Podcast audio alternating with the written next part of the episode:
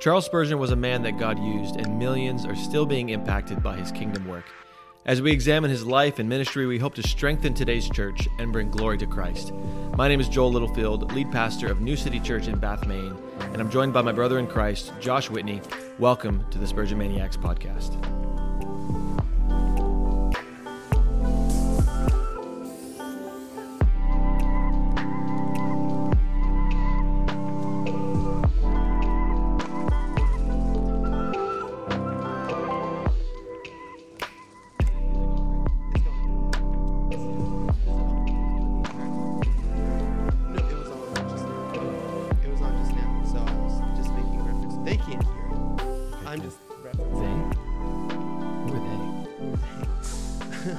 We're The- breaking the fourth wall. The others?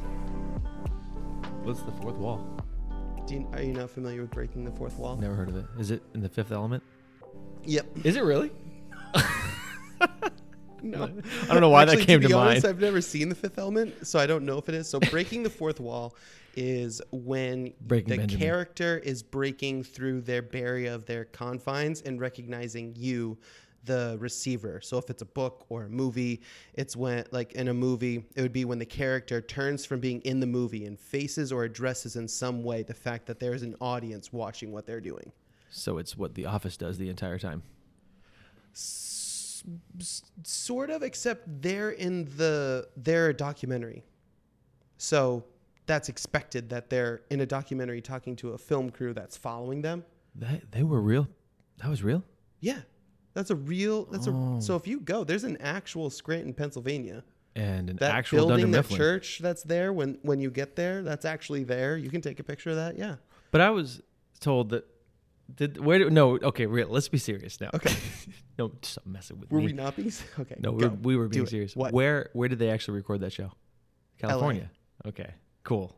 Just want to make sure I'm not like going crazy no they because I'm pretty sure I thought so, Northern California because they had snow. Like they actually had, or was that all snow machines? a, a lot of that was snow machines Really? So when um like when Michael uh goes into the woods to do his like Yeah. uh, in the na- that was just the that was like a local forest in LA. Nice. Yeah. Like the one little tiny forest in the middle of the Do city. you want to know a fun so Steve Carell was on Office Ladies, which is a fun podcast that goes into it. He wrote that episode. Okay. That one where he goes Is it into like the one- wilderness to survive overnight. That's he he wrote that episode. that's hilarious. And he talks about it like that was such a stupid thing. Like why would I write myself here? this was a terrible idea. And the rest for the, and the rest of it was written primarily by Ryan, whoever his I can't remember his right Uh, the temp. temp BJ Novak. Yeah, right. Isn't he the direct or director or writer? He's he so him, Mindy Kaling, um, and Paul Lieberstein, who is one of the executive producers. They were all writers on the show. Okay. Um, who else? So Paul Lieberstein is um, Toby. okay. So he wrote some of the episodes. Um, so a lot of the Goodbye, people that showed up in the show were just writers, and so they were like the extras in the season one. A lot of those people that aren't in the show regularly are the writers for the show. Okay. Yeah. Cool. Well, now everybody knows a little bit more about The Office and how it was made and where it was shot and who wrote it, and hmm, we are off to a great start. We're the office office guys. But there are better better things to come, much better in this episode. what could be name name one thing, Joel, that's better than two random guys talking about the office? Name one thing that could be better. One particular guy named Drum roll.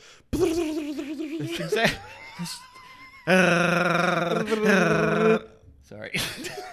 that, that's He's how my, already agreed to not come on the podcast just now. He's like, nope, never mind. Oh no, he's in already because he has no idea this is happening.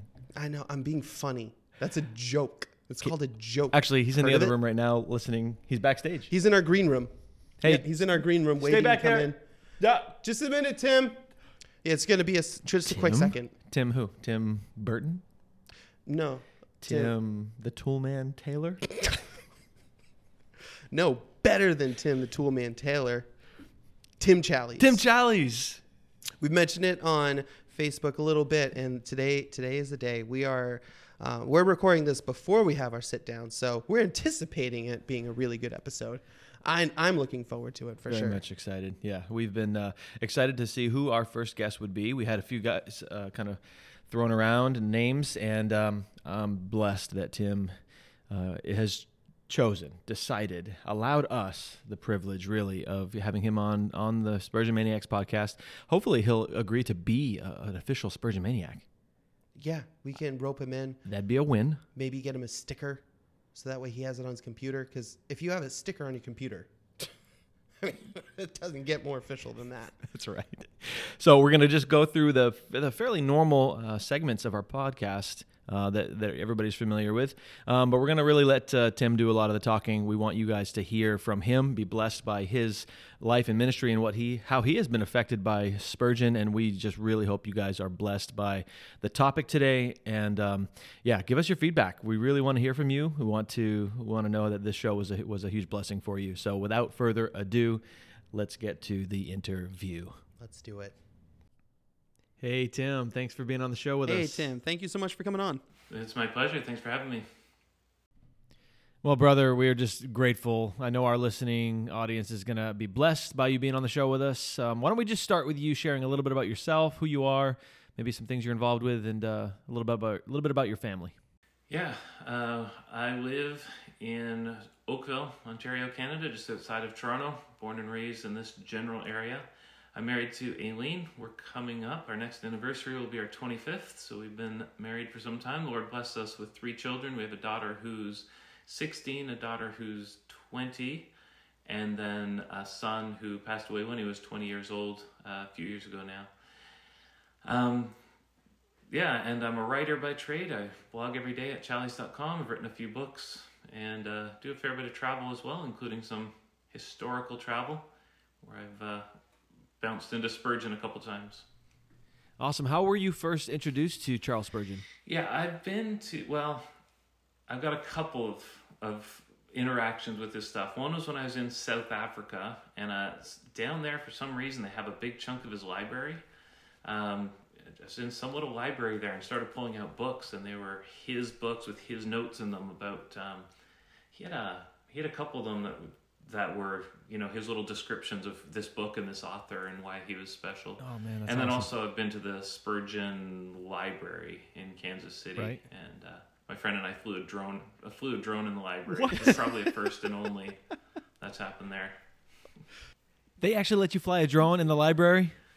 Yeah, I think they were pretty good about it. Yeah, we were filming something, and they just we needed some good, you know, sort of overhead sweeping footage. So, drone was the thing. Yeah. Oh my gosh. That's crazy, man.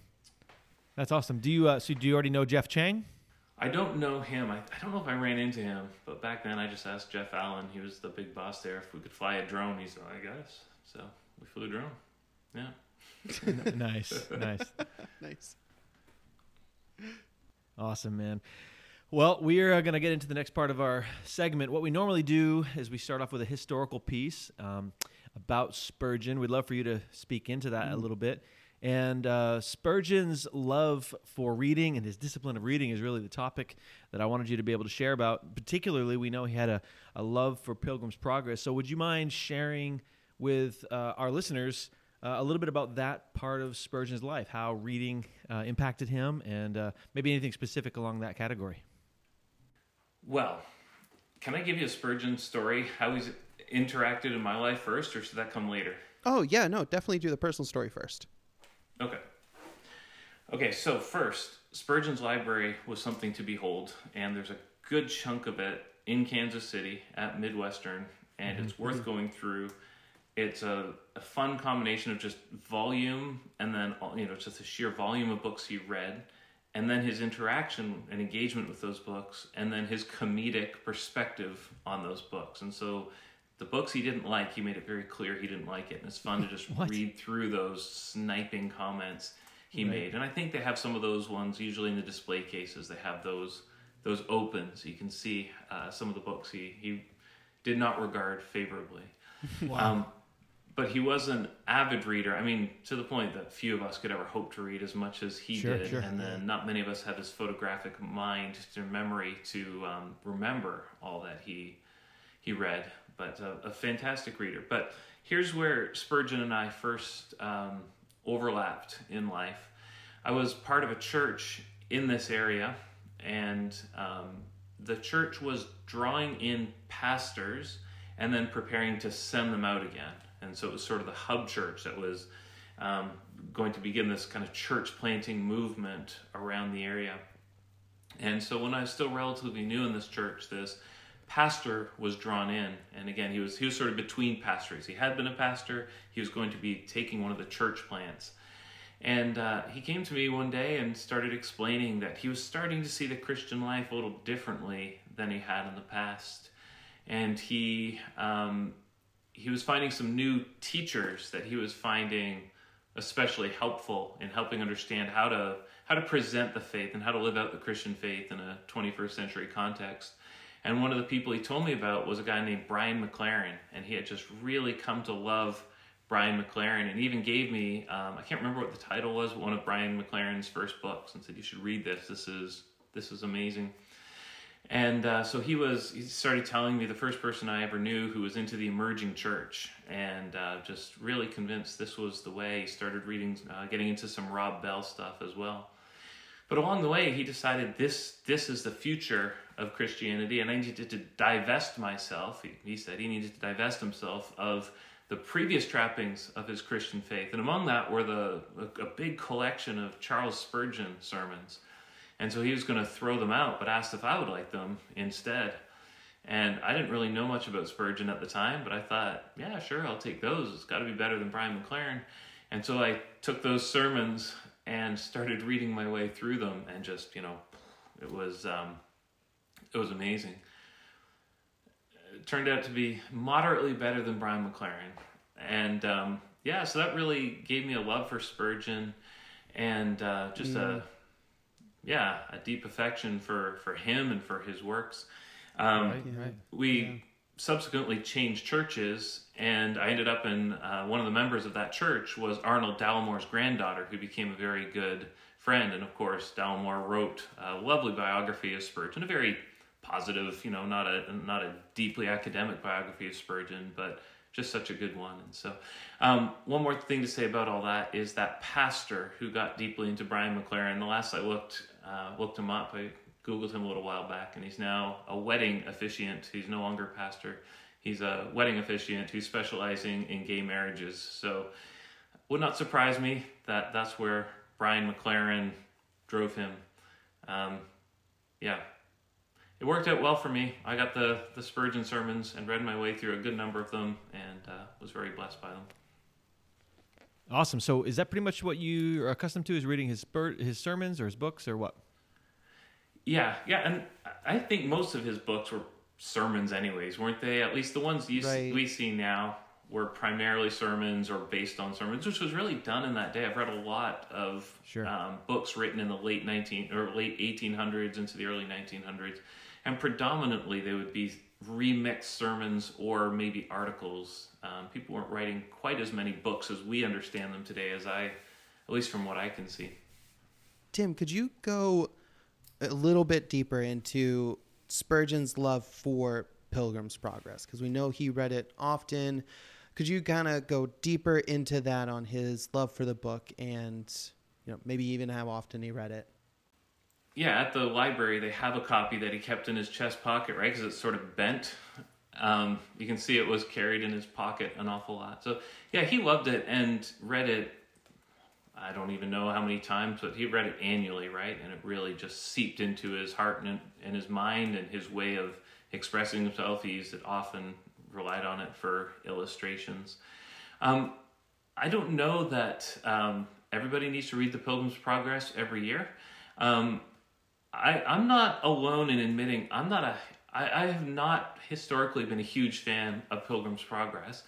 But what changed it for me was the first time I listened to it rather than tried to read it. And so I found an audio recording, the one by Nadia May, that's available in a good number of places.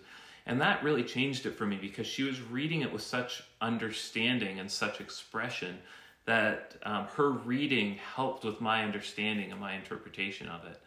And so, uh, yeah, I found that tremendously helpful and it gave me a new love for it. And since then, I've read it a number of times and really enjoyed it. So I would say for those who, you know, you've heard that about Spurgeon and you know how important it was to him. Why don't you try listening to it if you're finding it difficult to read? I think that's probably better than reading a sort of a modern English or other adaptation of it. Listen and see.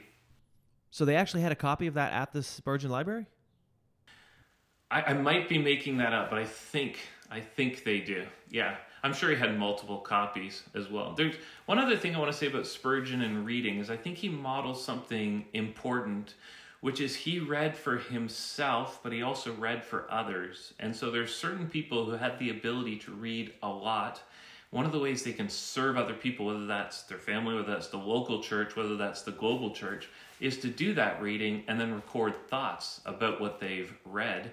Um, so Spurgeon would do that with commentaries, right? He would have his commentary on commentaries, and his whole plan there was to drive people toward the good ones and away from the bad ones. And uh, so that can be a real ministry of reading. If you have the ability and you have the desire, then read for self improvement or for um, you know growing your own knowledge, but read also as a form of loving and serving, even protecting and equipping others. That is excellent advice. I appreciate that, brother. I'm sure our listeners will will benefit from that. So, as we were preparing for this episode, I did a little digging because I know you talk a lot about this uh, in your writing. And I found an article from March 4th of 2013. It's called Four Good Reasons to Read a Good Book. And I found some some great quotes. Do you remember writing that, that article? Not even a little bit. I can barely recall what I wrote last week. So it ha- has a really awesome quote, and uh, I wanted to read it so that uh, our listeners can hear. But you just did a really good job, uh, sort of displaying the the benefits of reading. And uh, so check out this quote. It says, "You may capture and box up the God of Joel Osteen, but then you read John Calvin or John Edwards and are utterly humbled by just how little you know of this God." That's good. Yeah, I like that. Yeah. I remember it now. I, I wrote that first as a speech. I think I was asked to give a talk at, at a church about how to read or why to read.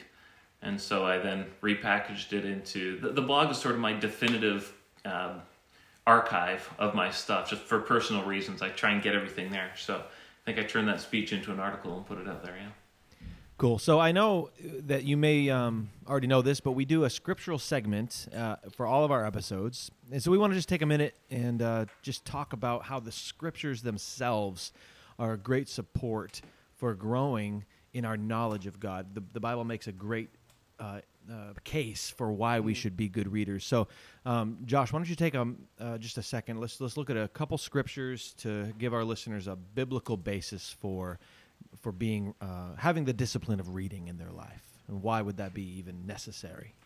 Yeah. So as we see through, I mean, you just gave a great introduction to that, but one of the common themes we see in Scripture when we talk about love and, and knowing Christ, a lot of it has to do in that knowledge of. So some scriptures that we see, Colossians 1 9 through 10.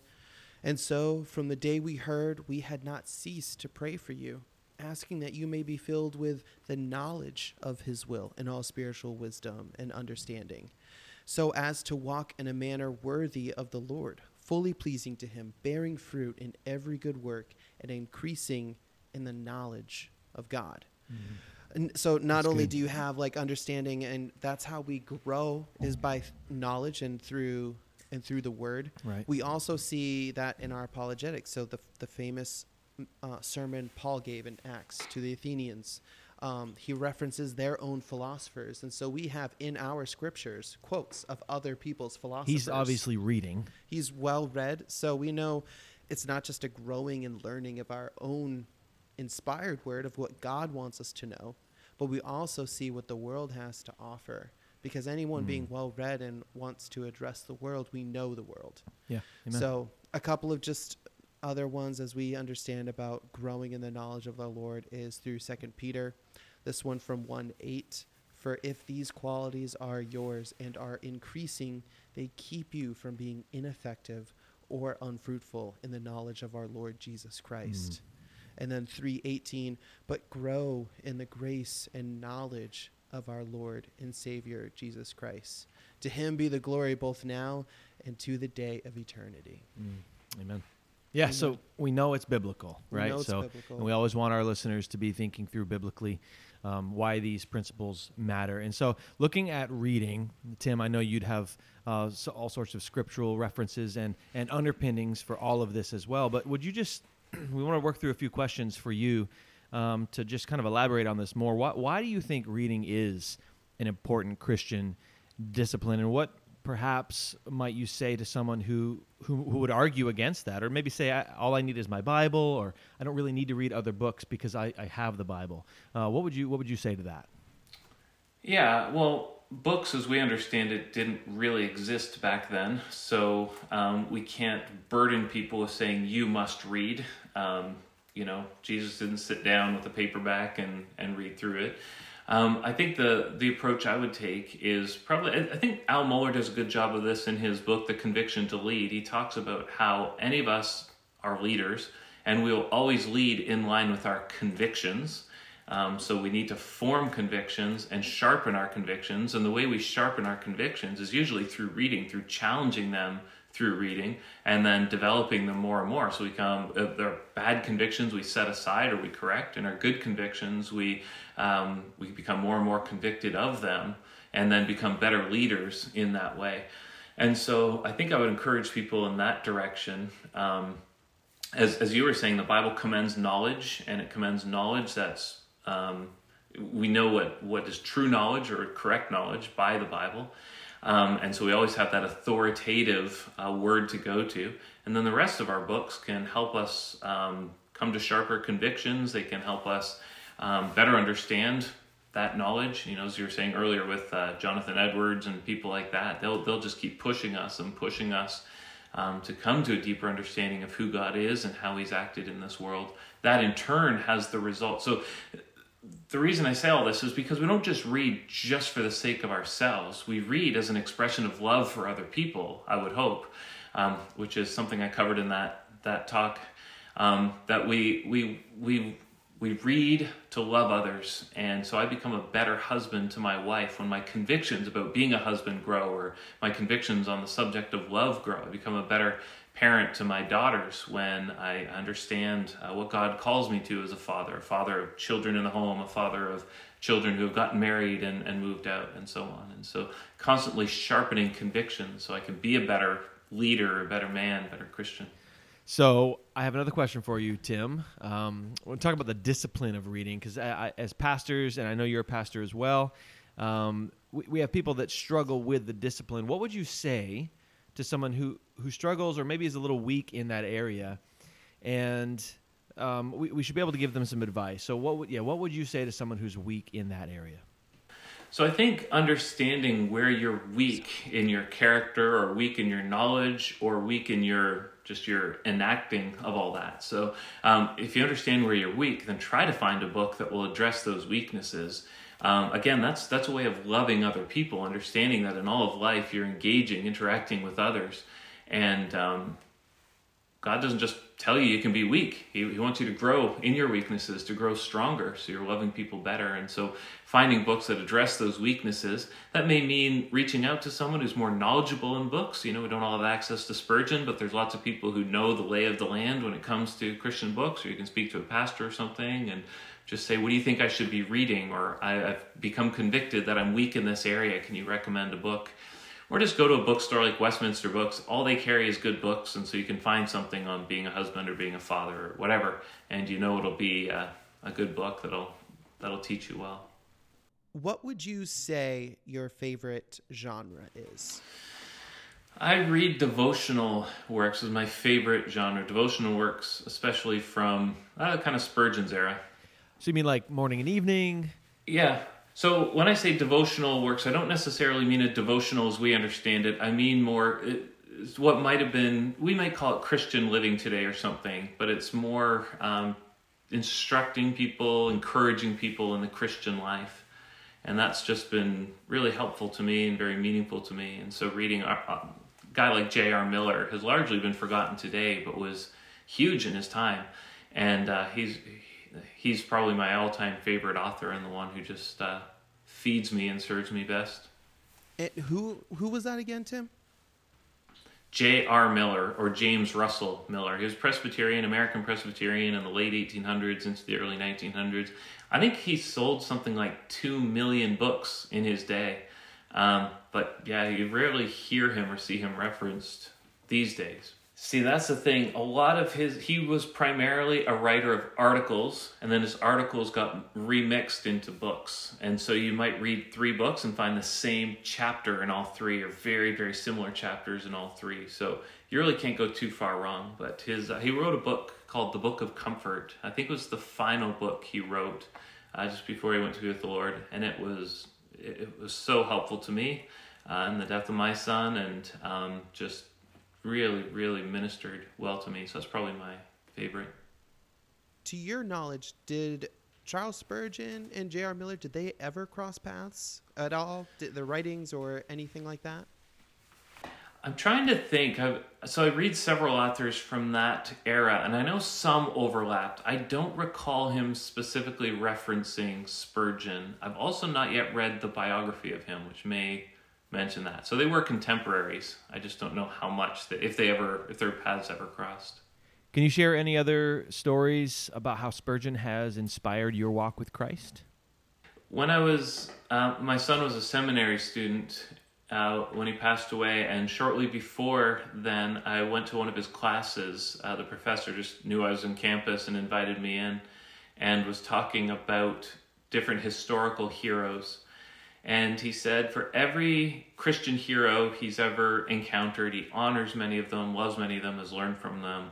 He's always found some, I don't want to say fatal flaw, but some really, one of those things where you just think, how could he have believed all these good things and then believe that? How could he, how could he have done that?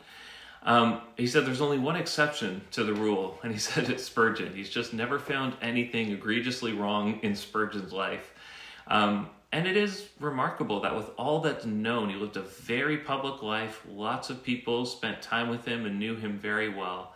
And as far as I know, there's no skeleton in that closet. And he's not one of those people where we have to, as Christians, now say, okay, yes, there's that, but look at all the good he did. I just don't know how to explain that thing. And maybe there is, and maybe it'll come out, or maybe I'm just not aware of it. But I think he led he led an especially blameless life of course, to whom much is given, much will be expected. And God gave him just a remarkable mind. And, um, you know, I think he, he used it well. Um, yeah. I, I think he's a very honorable and impressive person, one of the best Christian lives lived, I think.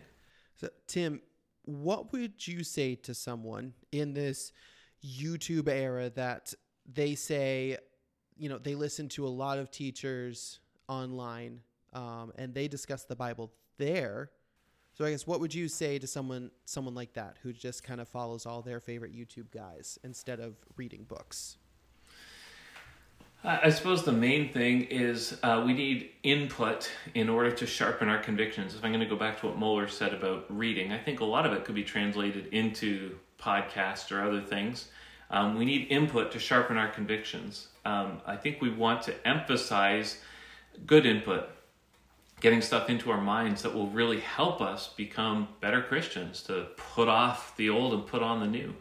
Um, I think reading has historically been the main way people have done that, and it's proven tremendously beneficial. Uh, in an era of all these new media, there's more opportunities than ever to to learn and to grow. You guys wouldn't be doing what you're doing if you didn't believe that podcasting offered some value, and so well and good. So I don't want to I don't want to burden people uh, in a way that's that's not mine to do. The Bible doesn't give me the right to say you must read, um, but I do think there's something to be said for um, the what, what, reading offers so well, and in, in, a way, I think that's really unmatched is the ability to just be alone with a book and to study it closely, and to uh, take your time to linger over it and so on. There's no ads, there's no pop-ups. You never your book never buzzes and uh, shows you a text message or anything. You just be alone with your book and uh, and read and linger over it. So um, in that way, I think it has unique power. And I, w- I would want people to consider what might be displacing reading in my life. So I think all of us want to read. Almost all of us have this desire to read.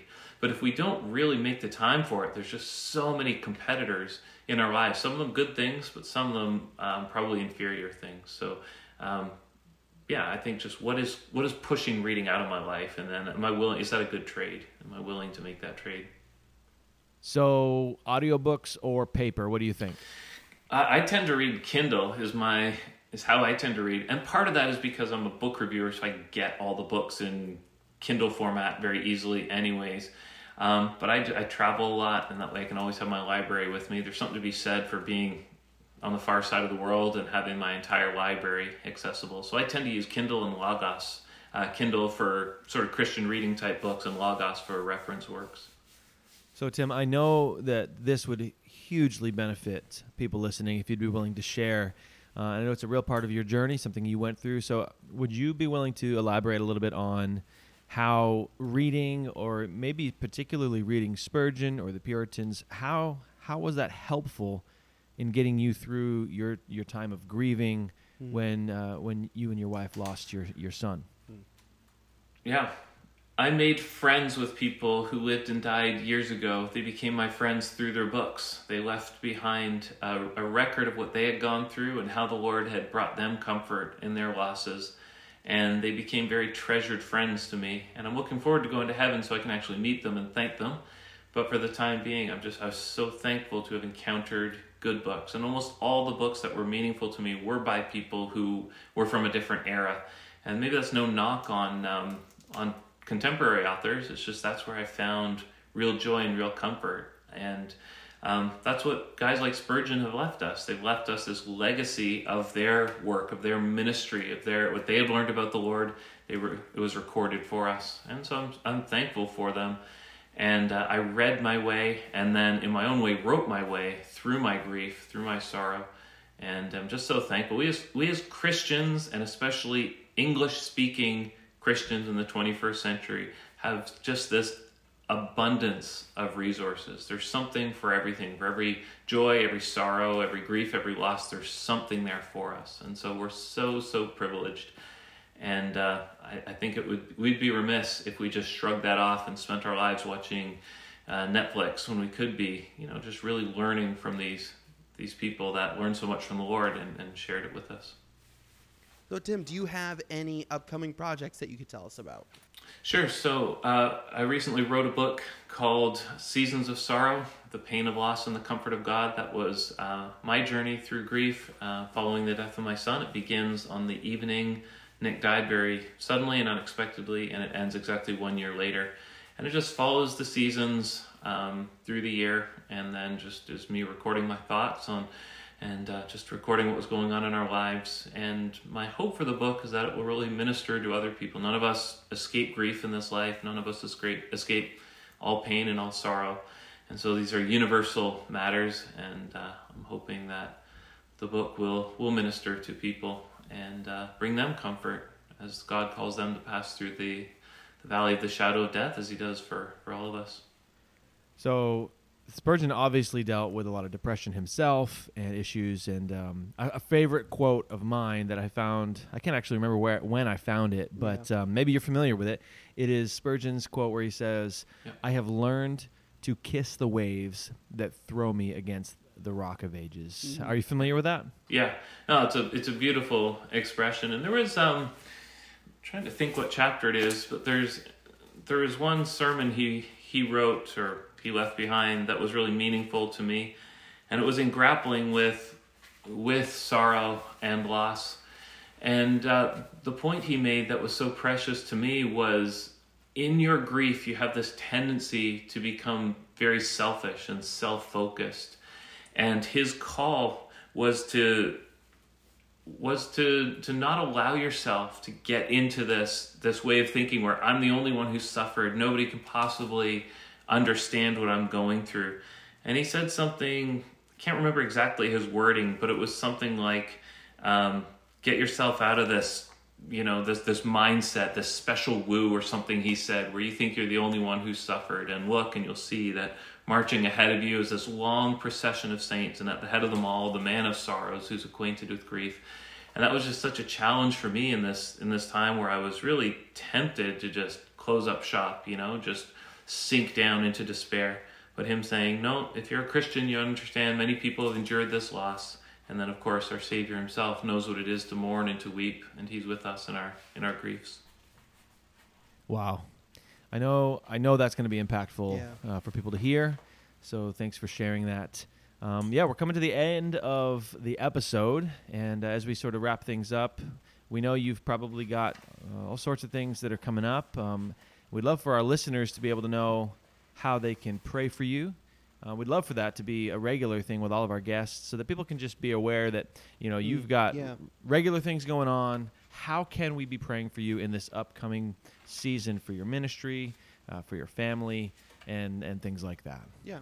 Yeah, the big thing this year is I'm traveling a ton. I'm doing a filming a documentary this wor- this year that's taking me around the world. We're going to be um, with a little team of people. We're going to 12 different local churches in 12 different countries to uh, to churches that worship according to Scripture and according to sound doctrine, but also in ways that are distinct according to their culture.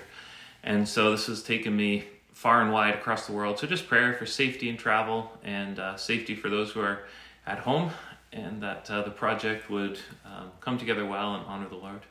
And how old are your kids? Uh, Michaela is 16 and Abby is 20. Man, that all sounds really exciting, and we will be praying for you. Yeah. Tim, we're just so grateful um, to have had you on the show. I mean, Yeah, it's this- been fun, huh? It's been so much fun. I I mean, I don't even know what to say now. Thank you so much. I enjoyed uh enjoyed the fellowship, enjoyed this conversation, and hopefully hopefully, I mean, I think they will. But I- hopefully everybody else will thoroughly enjoy it as well. I do as well. Yeah, you've been just real genuine, and I appreciate your straightforward answers and your love for Spurgeon. Of course, that's why we wanted you on the on the podcast because we know Mhm. you'd have a lot to say about that. So.